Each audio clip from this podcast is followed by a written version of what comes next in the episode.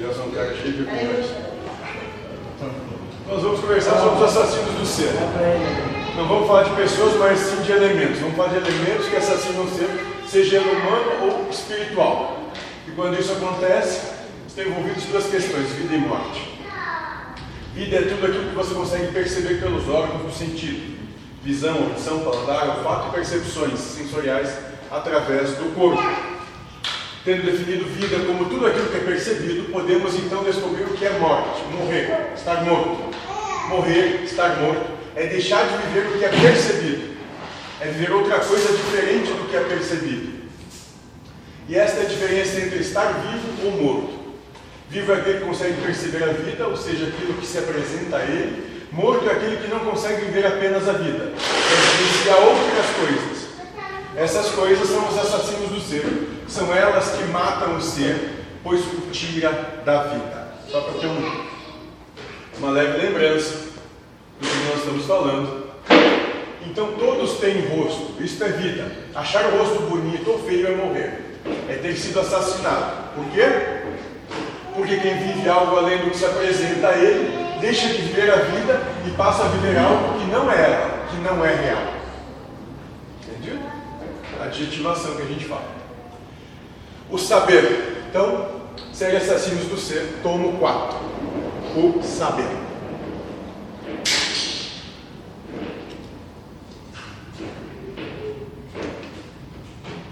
O primeiro elemento que está presente em todo pensamento discursivo e que quando você aceita este argumento o leva à morte é o saber. E não estou falando de sabedoria, mas sim de saber. Qual é a diferença entre saber e sabedoria?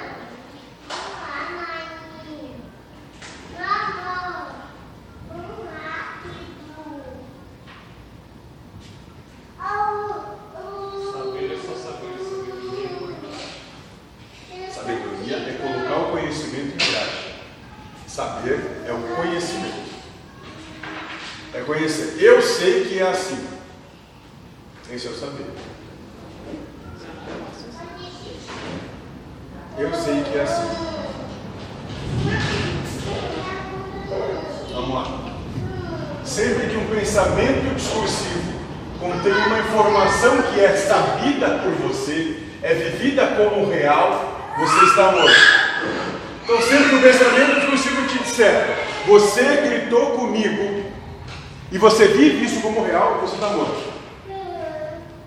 Por quê? Porque cada coisa que sabe é uma arma que você adquire.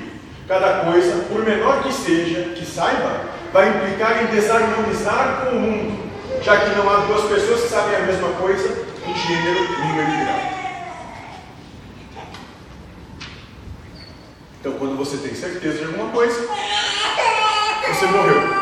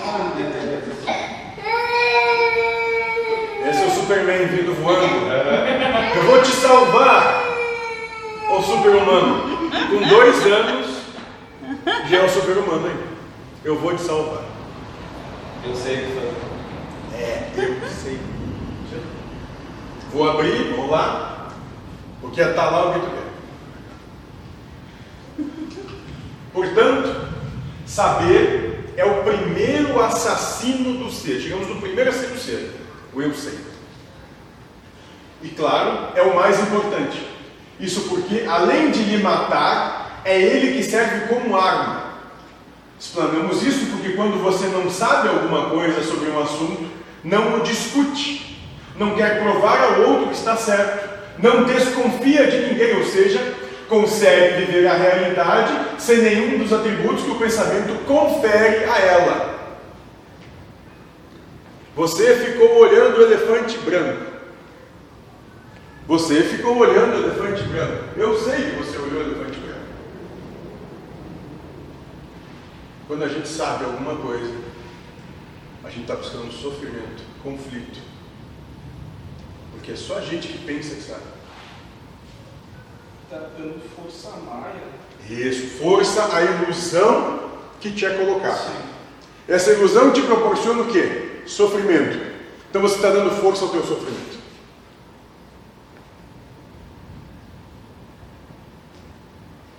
Isso acontece.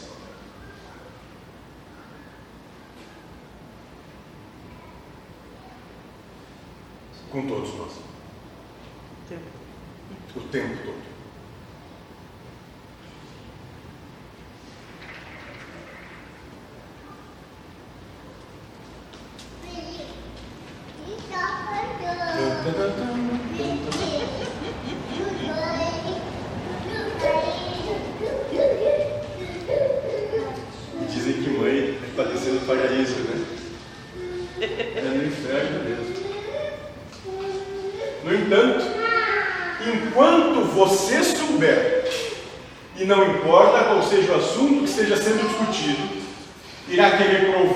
Sempre que está certo. Não importa o que, desde campeonato de cuspe à distância a sistema político preferido. Enquanto tu souber, tu vai lutar para que o teu saber prevaleça. Viver desta forma leva à guerra com os outros e em desarmonia e morte para você.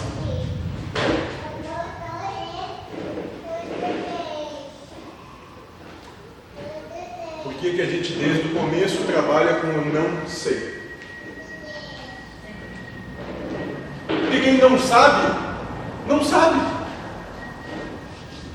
Eu não sei se é assim. Porque sempre que eu tiver certeza eu arranjei briga.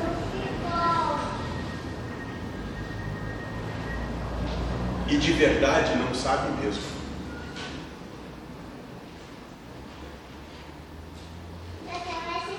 O saber, portanto, é o primeiro assassino. Mas o que é saber? Precisamos, quando se fala do assassino saber, tomar o cuidado de diferenciar o saber de conhecer, de ter conhecimento. Parecem duas coisas iguais, mas são diferentes. Por exemplo, você pode conhecer toda a movimentação necessária do pé, mão e atenção para se dirigir um carro, mas enquanto apenas conhecer essa movimentação, não dirá que sabe dirigir. Então eu posso ler todos os manuais de como dirigir um carro, mas apenas lendo os manuais, você ainda não sabe dirigir. Não é assim? A gente, quando a gente vai fazer autoescola, passa lá, pelo menos na minha época, isso. Gente velha vai saber lembrar disso. Que tinha uma parte de aulas teóricas. Ainda tem. Mas enquanto tu está só nas aulas teóricas, tu não sabe dirigir. Tu tem todo um entendimento de que existe um volante, existe freio, acelerador, em alguns casos de embreagem, marcha, né? Pisca, alerta, limpa-vidros, embaçador, tu sabe tudo isso.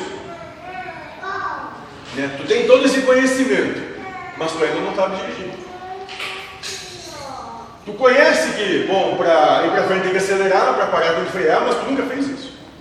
Então tu tem o conhecimento, mas tu não sabe dirigir. Não está apto a dirigir.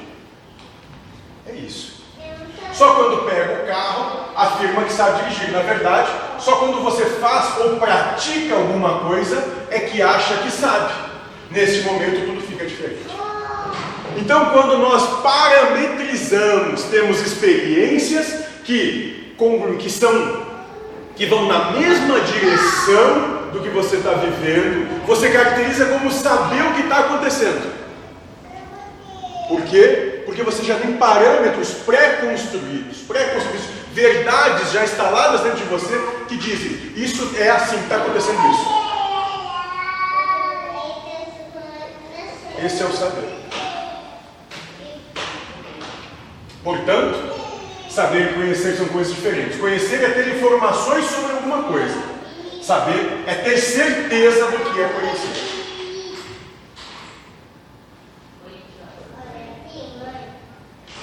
É, se falar meu Deus, o diabo só constata.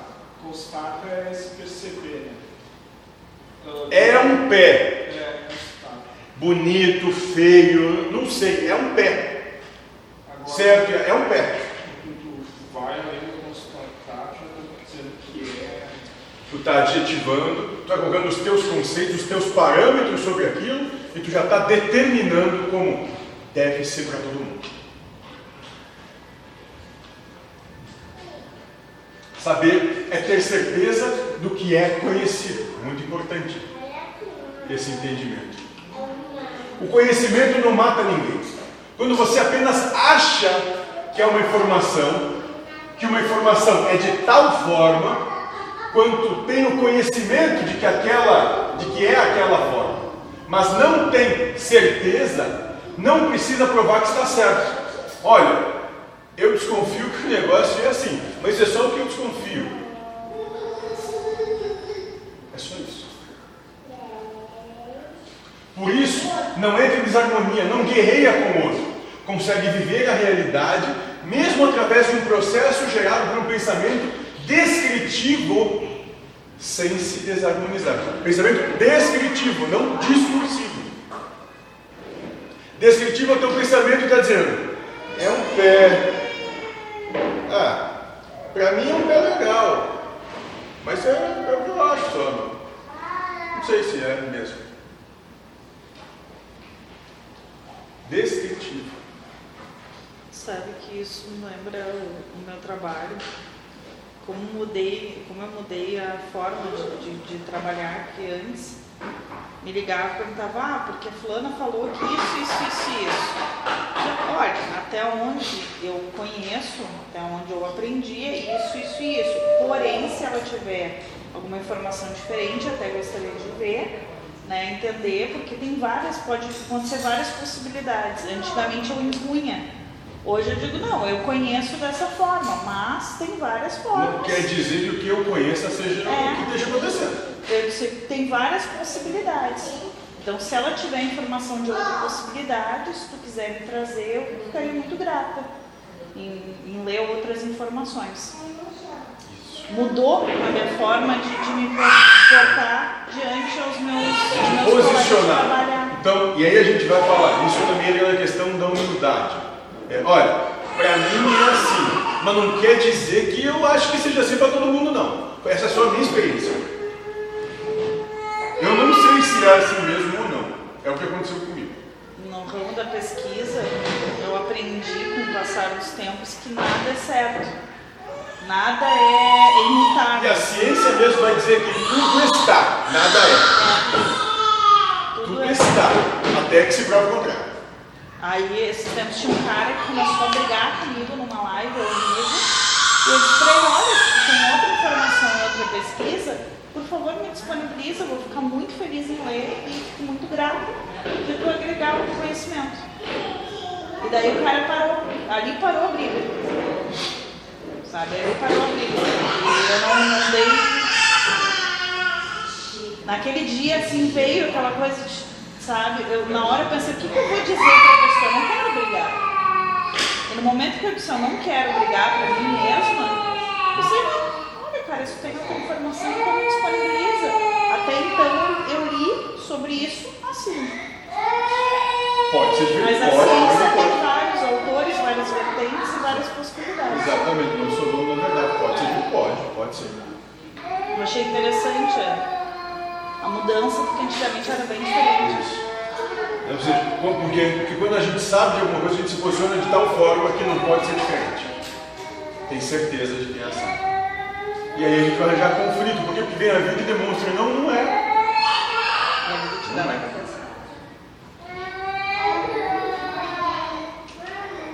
Por isso é preciso estar muito atento ao pensamento descritivo, para ver se ele está lhe trazendo à consciência a ideia de saber ou conhecer.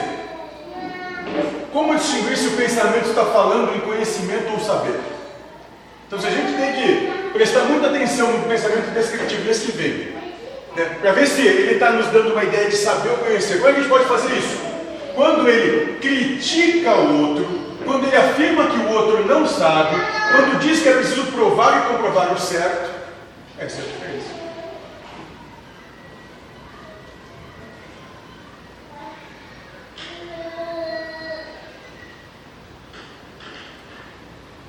quando isso acontece, você está sabendo alguma coisa. Você está defendendo a sua verdade. Unhas e dentes. E é assim que a gente começa a ter uma percepção, bom, o que está me vindo à mente é para causar distúrbio ou não. E se sabendo que é limitar Deus, né? Nessas circunstâncias, mas não é só ele. O Pai vai fazer assim. Impor ao outro o que tu acha que é. Que daí Deus não se limita, talvez uma verdade que seja para todos nós, amanhã a gente não pode mudar. E as coisas mudam o tempo todo. Entendido? Então isso é muito importante, para a gente começar a ter essa percepção. Mas isso não vai acontecer no momento, porque no momento nós estamos com os ânimos exaltados.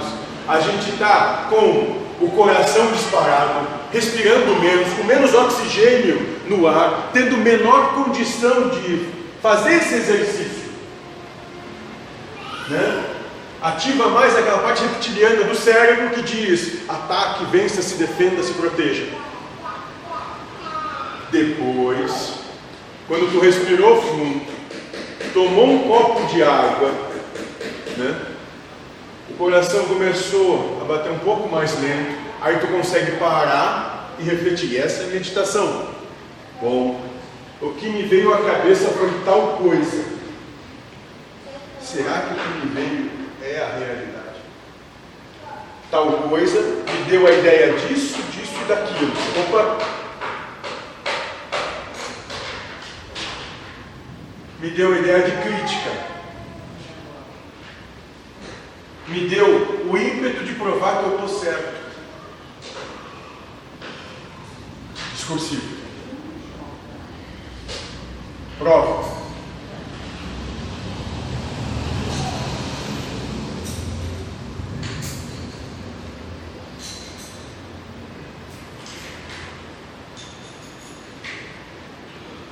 então. De modo geral, não se espera que faça esse exercício de imediato, quando a coisa está acontecendo. Não, não se espera isso, porque não consegue. Mas consegue parar, realizar essa meditação e dizer: não, não era bem assim mesmo. Não foi bem isso.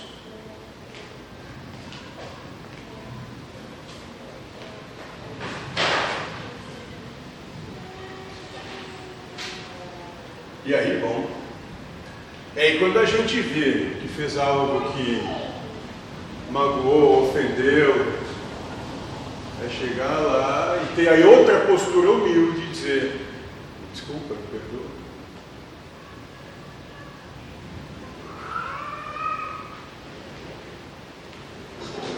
É isso. Tipo, isso é o tempo todo, né?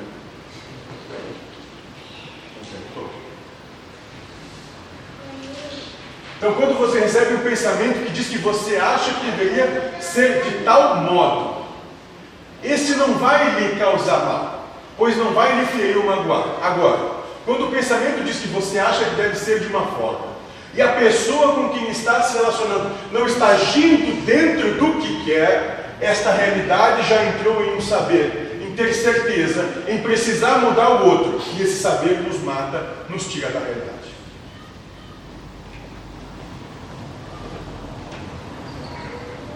Isso quase não acontece. Não.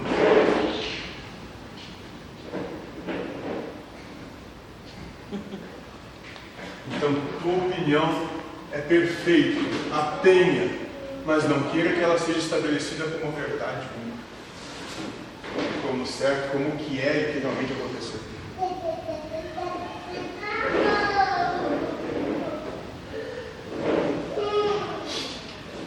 Só mais um detalhe, reparem que não estamos falando em sabedoria, isso é outra coisa. Estamos falando em saber, em conhecer e ter convicção sobre as coisas. E esse é o primeiro assassino, a coleção de convicções que você tem sobre as coisas.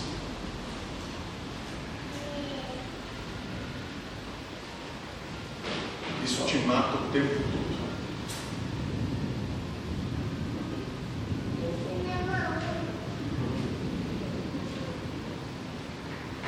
A coleção de convicções que você tem sobre as coisas.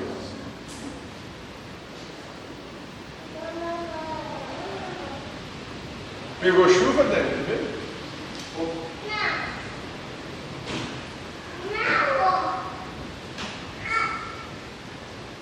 Tranquilo até aqui? Algum questionamento?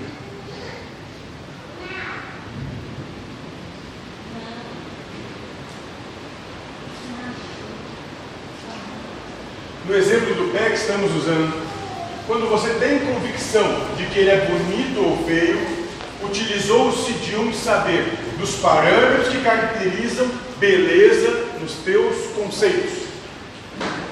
Se você apenas for achar bonito, mas não lutar contra quem diz que é feio, este pensamento não lhe mata, é só a tua opinião.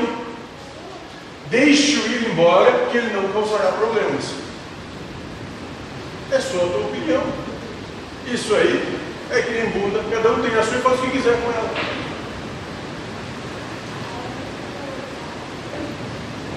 E aí um questionamento. O saber é a arma que havia feito menção? O saber é um dos assassinos. Tudo que você sabe lhe leva à morte, lhe mata. Por quê? Porque lhe afasta da realidade real. E nessa que Deus se manifestar diferente, então nunca vai ser igual. É óbvio que não. Não vai conseguir nunca, né? Não fique formatando o cara. O tempo. Porque são infinitas as possibilidades. Se são infinitas as possibilidades, tu nunca vai ter como contemplar isso. Porque a tua capacidade de análise é ínfima. Sim. Não tem como. Você tem que abrir mão de saber. Sim. Exatamente.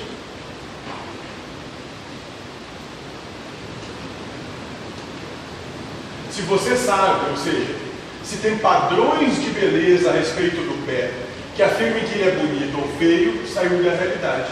E com isso estão bons.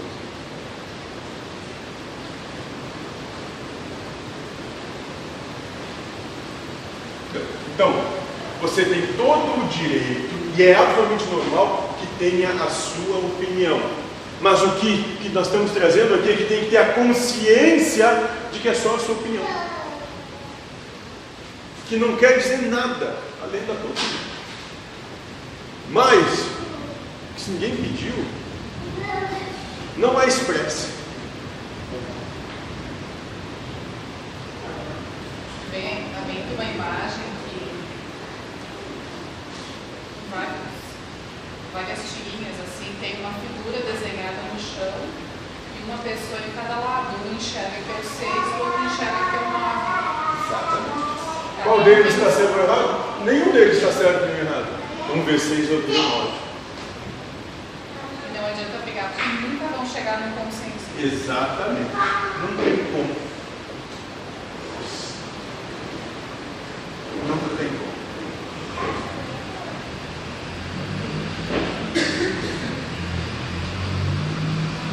Então foi-nos dito que estar em paz é não ter armas.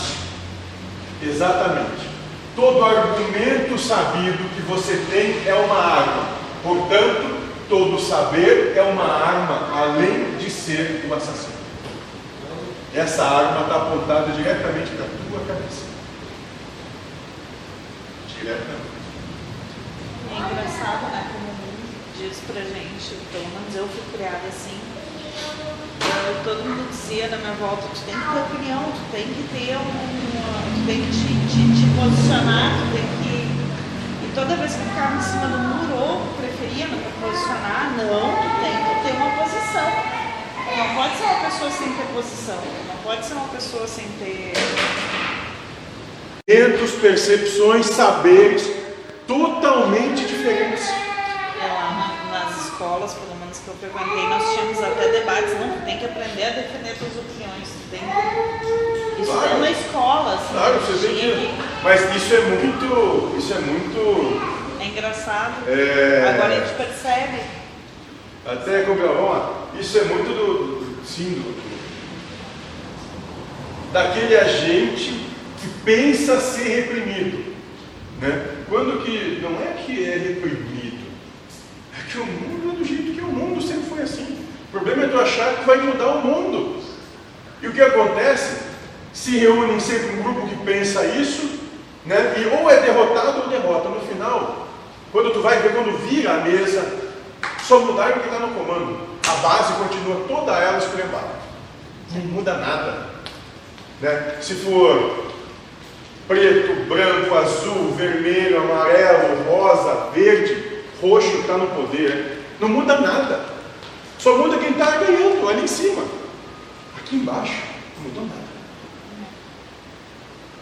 E na questão do espírito, como eu estava trocando sexo, encarnação para encarnação, esse negócio de ser genérico, de não ter uma verdade. Sexo, posição social, cultura estabelecida, local geográfico, ou seja, não tem um padrão que se repita. Na próxima vida não vai carregar, então se tu tiver muita verdade, depois vai sofrer naquela fase ali para desconstruir, se é, e adentrar em nada. Mas isso a gente está falando já para quem compreende, tem essa percepção espiritualista, espírita, reencarnacionista e tal. Muita gente não tem essa percepção, então não adianta tu falar dessa forma. Quando alguém vier te falar contigo e disser, cara, eu estou com um problema, eu preciso de ajuda, né? E ele for ateu, não adianta dizer, ah, é Deus que é a causa primária. Eu só tá dizendo, no serviço isso não funciona. É, não é assim. Mas tu pode dizer o seguinte, meu, não adianta nada tu ficar querendo defender o teu ponto de vista, porque ele é só teu e cada um tem o dele. Não pensa que tu vai mudar quem quer que seja, não vai. Isso, daí você faz genérico, assim, menos de verdade, tu consegue, vamos falar da universalização, que é o dia a dia, né? Sofrer menos em contato com a diferença. Esses universos bem diferentes. Olhar a diferença como algo absolutamente normal. Porque assim como o outro é diferente para você, você é diferente para o outro. Eu estava vindo, estava imaginando, é tipo um outro universo que eu vou entrar no planetinho e eu vou caminhar em ovos, porque ali eu não sei como é que funciona aquela. E em Roma faça como isso. Isso também é esse pensamento veio. Que daí. Senão eu vou entrar na casa do outro e vou querer mandar, olha, como tem que ser. Mas é como a gente já sabe, lá em Vacarias, né? A gente tinha uma casa do Luiz e tal, e tu começou a ficar assim, cara, nós estamos aqui na casa dele, a casa dele é assim, assim a gente tem que ser. Sim, sim. Senão eu vou entrar na casa do outro. É, querendo dizer pro outro como é que tem que ser a casa dele também agora. É querer brincar. É, não, só falta tu dizer, agora tu deita lá no chão, tu deita na tua cama, isso aí vai. Serve para qualquer contato com o outro. Isso. Se tu estiver no território do outro, ou mais, sim. Se tu tem esse entendimento, mesmo estando no teu território, se universalize com ele. Talvez ele não tenha essa percepção. Ele não precisa ter. Lembra? Aquela frase do Chico Xavier é importantíssima. A cada um, seja como for, eu como devo ser. É isso. Eu como devo ser. Uma tática de guerra que não sem guerra, né? É uma coisa de... Abandonar as armas. Sim. É não dar um tiro na cabeça.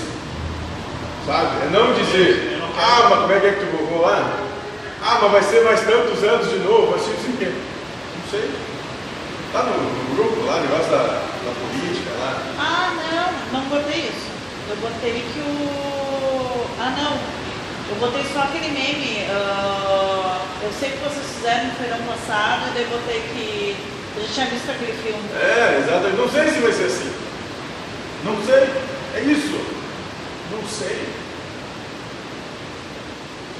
Quando a gente sabe, a gente vai virar problema. Vai virar problema. Normalmente o vencedor já quer contar na parte dele, né? E daí o perdedor... Aí vai o prazer da vitória. Sim. O prazer do reconhecimento, o prazer de estar certo. Calma, ele vai longe ainda. Aí é um outro problema. Ele quer completar aquela fase ali. É? Mais alguma coisa sobre o saber nesse momento?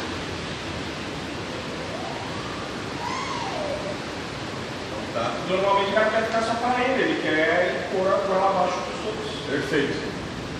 São 9h35, alguém quer fazer hoje? Alguém quer fazer um xixi ou fazer alguma coisa, tomar um café? A gente começa o próximo.